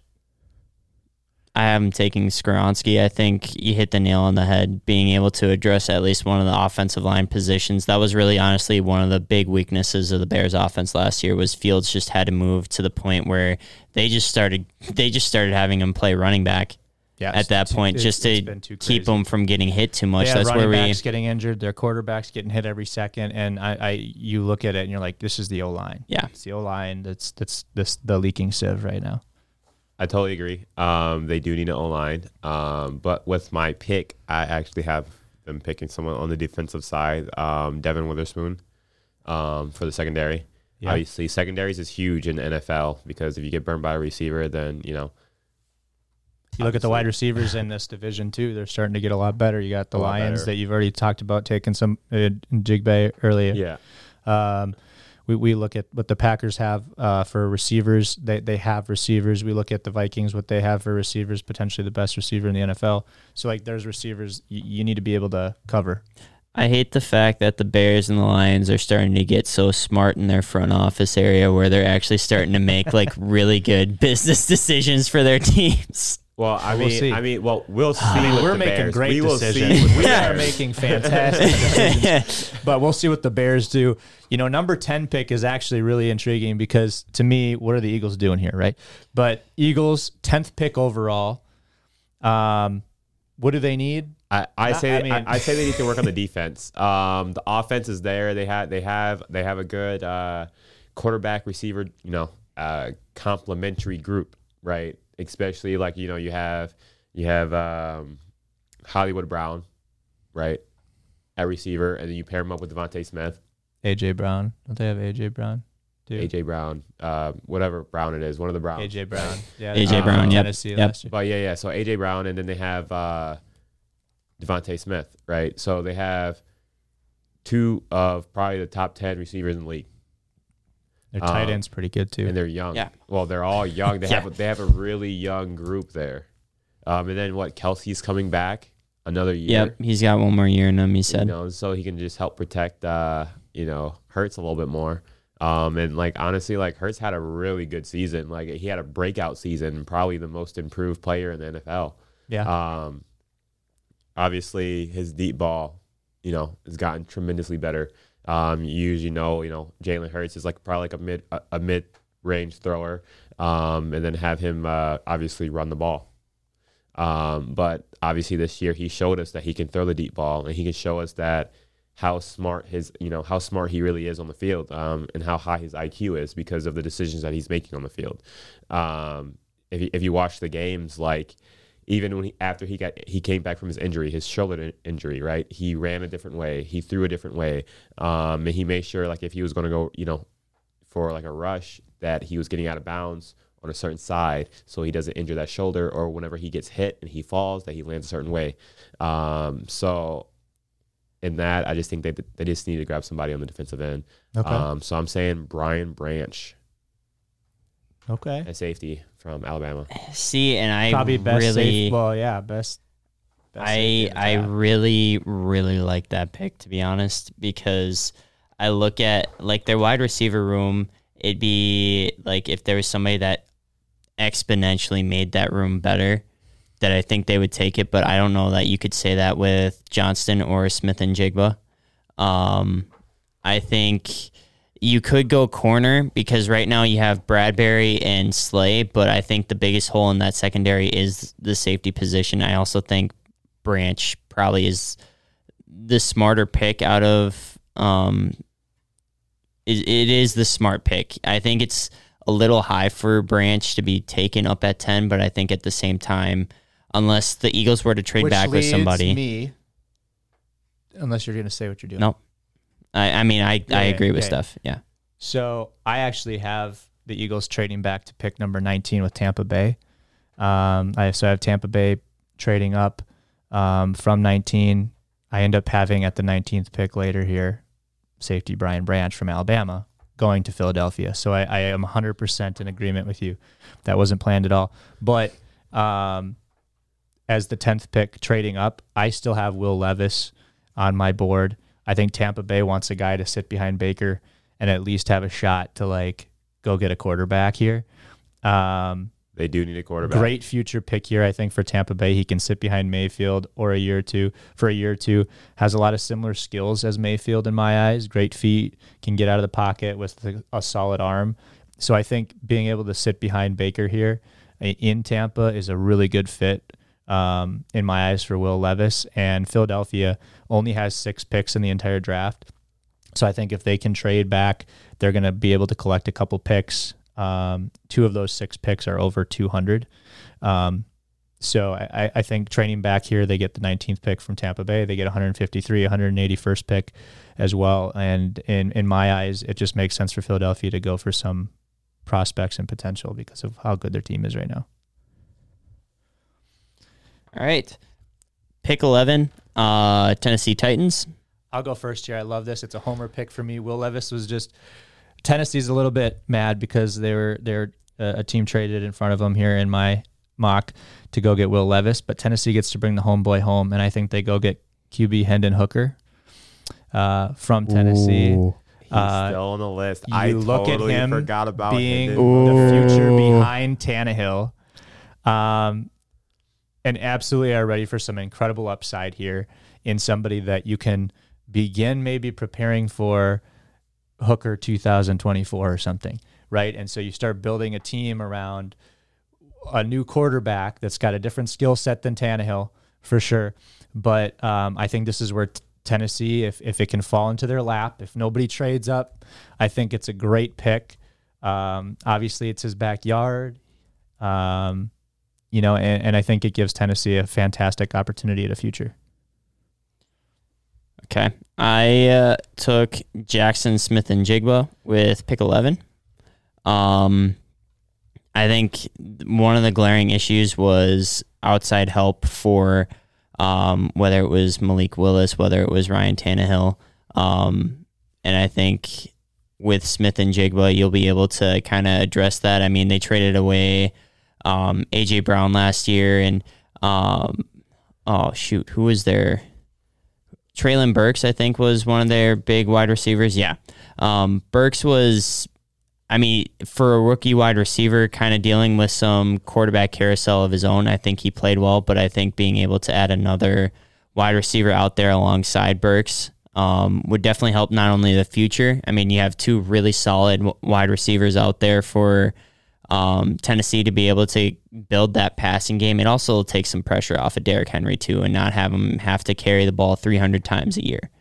Um, and you can work more play action in there and stuff like that too to be able to try to burn him deep and stuff like that. I mean, Smith-Njigba has some solid speed to him as well and can go get a deep ball. So I think, um, you know, if the QBs aren't there, especially on my board, if the QBs aren't there, then I think they go address a wide receiver, um, the wide receiver route. Hopefully, Malik Willis kind of turns the corner, starts developing really well, and then Tannehill hopefully refines his form a little bit um, from the previous years and stuff like that. But Um, I think that uh, Titans are going to go with a receiver. Um, I think they're going to go with Quentin Johnston out of TCU. Ooh, good one. Um, I feel like he's a really good good receiver. Obviously, he torched Michigan in the. The he is so playoff game, fast so- for a guy his size. Dude, 6'3", 208. D- Who does he remind you of for Tennessee earlier? Maybe AJ Brown. Maybe. Little flashes of Yeah. Brown a little bit with his size. They, they they need a receiver there. They need a receiving core. Um, I 6'4", do I do they do have another pick in the draft. They have the forty first pick in the second round, right? So they have uh, they still have that. I feel like if Hendon Hooker is still available, then they pick him there. Um, just because obviously I have Hendon Hooker falling so far back in the draft is because of. Uh, his injury right now, right? Right, he, right. He, ended, he ended college football on an injury that ended his season. He probably can't come back for another year. Right. Um, so that's the only reason I have him falling back is that he's not able to be, you know, able to participate in team activities um, for like another year and a half. Um, so I say they go to the receiver. Um, if anything, he falls back. If not, I feel like um, I feel like the Vikings can also pick up Hendon Hooker. Um, I feel like that would be a good pick. Okay, well, you know, hold, that- hold on, hold on. Okay, sorry. Hey, right? Hey, Just you know, we actually have our first team that's having their second pick um, of this of this draft. So Houston uh, gets the twelfth pick here. Um, I think we all had a quarterback going to Houston. Uh, Jakin you and I had Yep. C.J. Stroud. Yep. Stefan, you had Bryce Bryce Bryce Young. Young, correct? So I, I'm just saying it right now. I don't have Jaxon Smith-Njigba off my board yet, and you bring in C.J. Stroud to Houston, and Jaxon's still on the board. You are taking him to make him feel comfortable in Houston. You already got two guys now on offense in Houston that I think this is almost storytale like a little bit. Um, but if if Jaxon's on the board and he falls there, you need a wide receiver, you need a quarterback. You already got your quarterback, your franchise quarterback. Go get a franchise wide receiver as well. I like that. Um, I have Quentin Johnston going here. Um, I think of the two, I think Smith-Njigba is going to have more of that flashiness that I think Tennessee will probably want to pick him up. But I think Quentin Johnston and Smith-Njigba are interchangeable. Um, I could also see um, potential for defensive line pick here from the Texans with um, Calijah Kancey. Um, I was going back and forth between those two, but I think y- you wanna you wanna start a new era, hopefully for the Texans here, right? And I think you get a franchise quarterback and then hopefully a franchise wide receiver in Quentin Johnston or Jaxon Smith-Njigba. Yeah.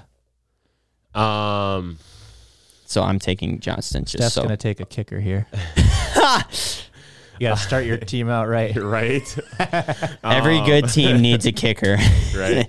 Um, for their second pick in the top 15, I am going to say the Houston Texans are going to go with Jordan Addison out of USC.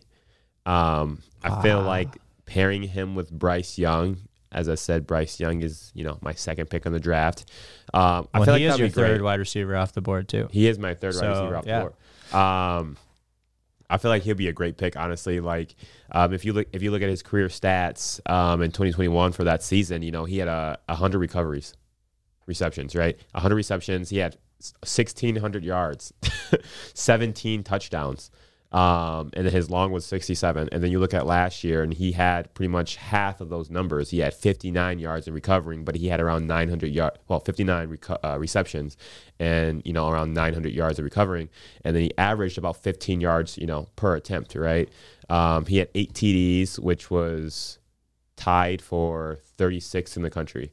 Um, that's that's pretty big. Obviously, he didn't get that many. He, he didn't get that many attempts at it, right? Um, but he also had a long of 75. Yeah, he, Right. he's got some So- wheels on So, him. so he's I mean, shown that he can actually get out and pass the secondary. Um, you know, and make some huge catches and stuff like that. Um, other than that, yeah, I have him picking Jordan Addison. I mean, the guy's had 2,468 yards and 25 scores over the past two years. Like ridiculous. He, he, he can be your workhorse as a wide receiver. So that that is a great pick. Um, next, we got the Jets on the board. Obviously, there's a lot of buzz going on with, with Aaron Rodgers and the Jets. I actually personally don't think the Jets are or the Jets are going to give up a first round pick um, this year for him. So I, I don't think so either. think Coming from a Packers fan. I- Anyways, I think you take a tackle here to um, shore up your O line. So whoever's going to end up throwing the rock um, for your team, and and my best tackle that I've got on my board left is Broderick Jones from uh, Georgia. Again, bringing in Rodgers likely here. You give Aaron some protection. He's going to like this a lot. The Jets will like this. The guy played a ton against some of the best uh, defenses, obviously in the uh, in the SEC. Um, I think they're probably going to end up trading a second or third round pick, or their second or third pick, um, which are both in the second round, um, to to the Green Bay Packers for Rodgers. And um, but but again, I think this is too early to to be trading something here for Rodgers. I agree, especially with the trade they just made and getting a second second round pick from the Browns. Yep. Um, I think that'll be used in a trade um, for Rodgers, whether they give up the 42nd or 43rd pick.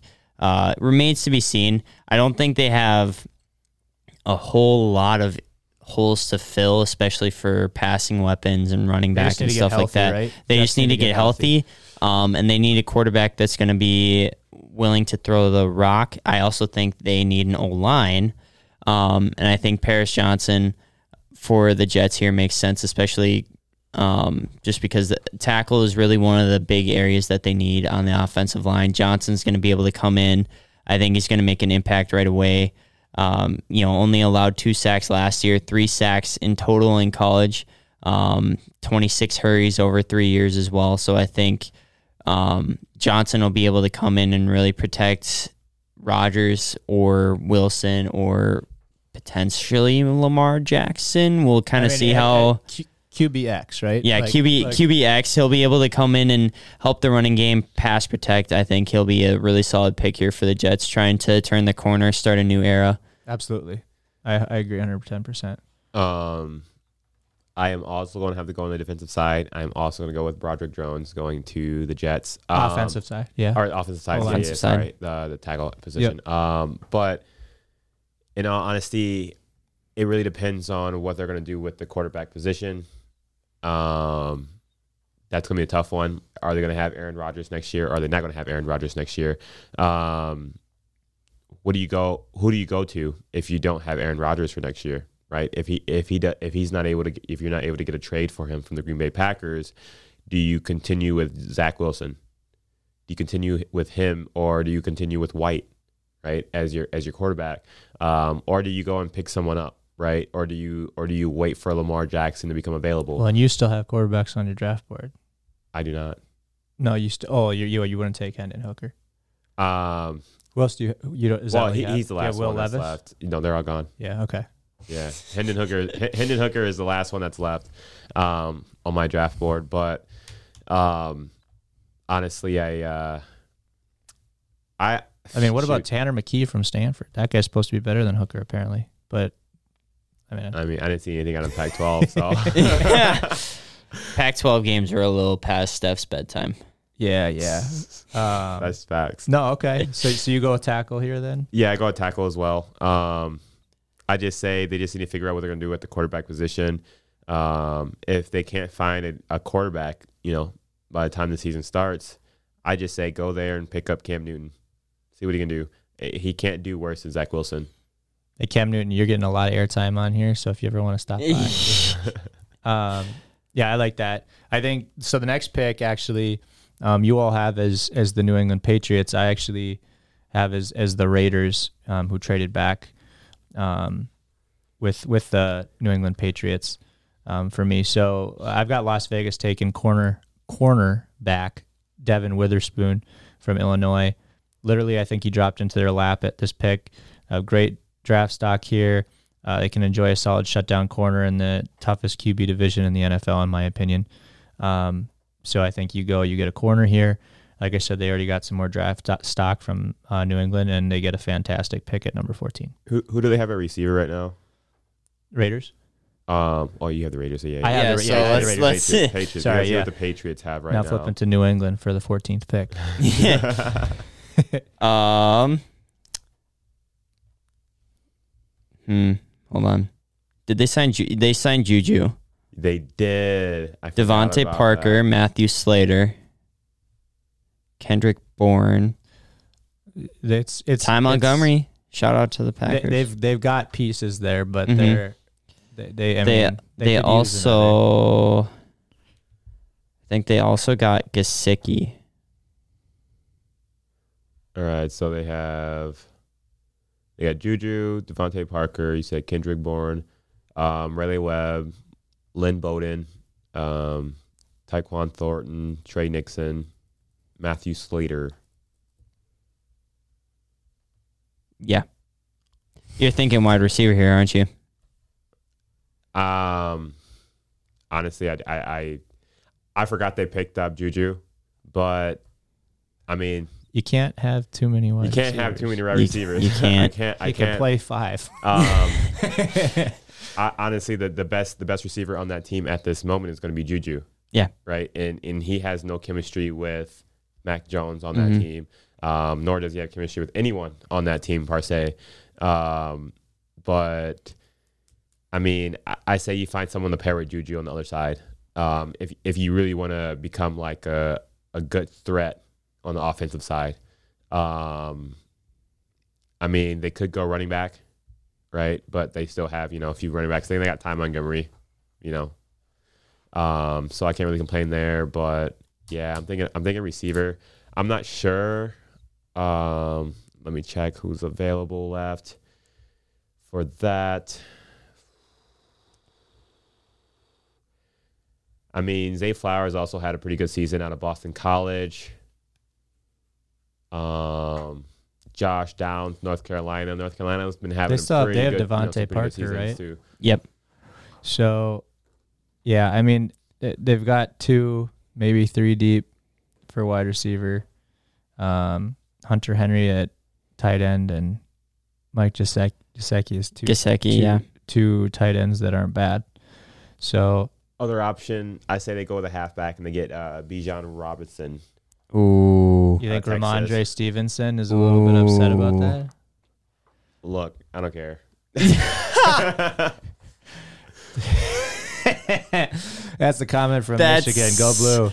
That's got to be the best. That's the best defense I think I've ever heard. what What do you got, Jakin? Uh, Christian Gonzalez from Oregon. You He like was- the corner route as well? I think I think the corner route. They have two very solid cornerbacks in uh, Jonathan Jones and Jack Jones. Um, but I think adding a third, same thing with the wide receiver. You can never have too many corners. Yeah. Um, and I think Gonzalez falling this far would be huge for the Patriots because, like you said, um, Gonzalez is definitely one of the top, if not the top cornerbacks. It's I think it's him and Witherspoon, and then everybody else. Yeah. Um, I had Witherspoon go at seven, and I think um, Gonzalez here at fourteen would make sense just because you know helping out that secondary a little bit. Um, you're going to be adding a guy like Aaron Rodgers. You obviously have the juggernaut that should be the Miami Dolphins in that division, and then you've always got to play Josh Allen twice.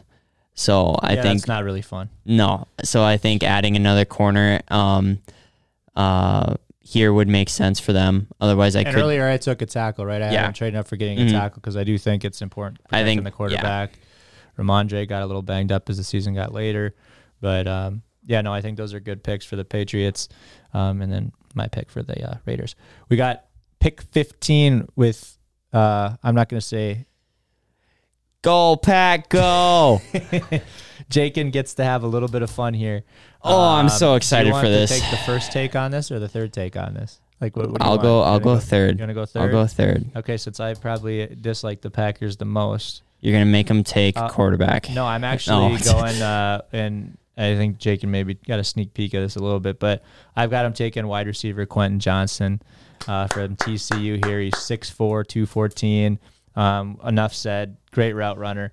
Uh, Jordan Love needs to give, uh, needs to have somebody that um, he can build trust with, and I think this is a guy. Year one for Jordan Love. Quentin Johnston is going to be a guy that can absolutely separate and help him out. Go ahead, Steph. Um, I am going to have to actually pick Zay Flowers at receiver. Um, So we're saying we're so you're saying there's a chance for a receiver here. Hey, hey, if they can get a first round receiver for uh, Jordan Love, I, I think he'd be one happy camper. Um, if I'm being completely honest, because like right now your receiver core kind of dwindled down, right? Um, so you don't have anyone that's there per se that's going to be necessarily you know really great. Um, and I don't know the last time that the Packers actually drafted a first round receiver. oh, you don't? I, I, I don't. You don't. Okay. In the last 20 years, the Green Bay Packers have had 21 first round draft picks. Since 2002, Javon Walker, that was the last time they took a wide receiver in the Pretty- first he was round. pretty good. 21 years ago. That was that was before that was before Aaron Rodgers. In 2023, the Green Bay Packers will select tight end from Utah, Dalton Kincaid. you got to press the clap. oh, the clap button. Here Yeah, we go. Get, get it going.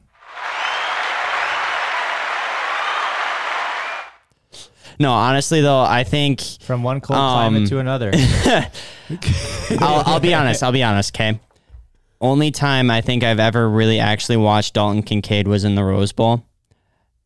Dude, every That time is he play- where- every time he played against USC, though, I know you and I talked about that game a lot because I liked U- well, I liked Utah at the start of the season. You liked USC a little bit, and Utah had USC's number Yeah. this season. Yes. No, they did. and it was Kincaid that absolutely. And who's their quarterback? The quarterback for Utah. Uh, It- what- whoever yeah. he is, he's back actually for another year. He's going to be very good. Yes. Um, but Kincaid was his bread and butter, you know, and and he could just light him up, go down. USC had nothing. I don't- I don't 70 know if USC receptions. Has any corners or interior like linebackers or safeties or whatever, but they had a rough time with Dalton Kincaid. So if they're they're in this draft, they're probably not at the top.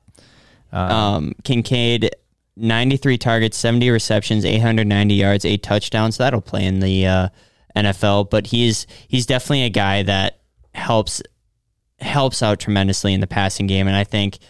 The, biggest hole right now for the Packers to fill, besides wide receiver, besides figuring out who their quarterback is going to be, and besides the safety position, um, I think will be that tight end spot. They don't have um, Robert Tonyan coming back. He's now in uh, Chicago. Um, they haven't talked about re-signing Marcedes Lewis yet. So right now we only have two tight ends on roster. Josiah DeGuara, who we took in 2021, I want to say. Um, and then I think Tyler Davis are our only two tight ends right now.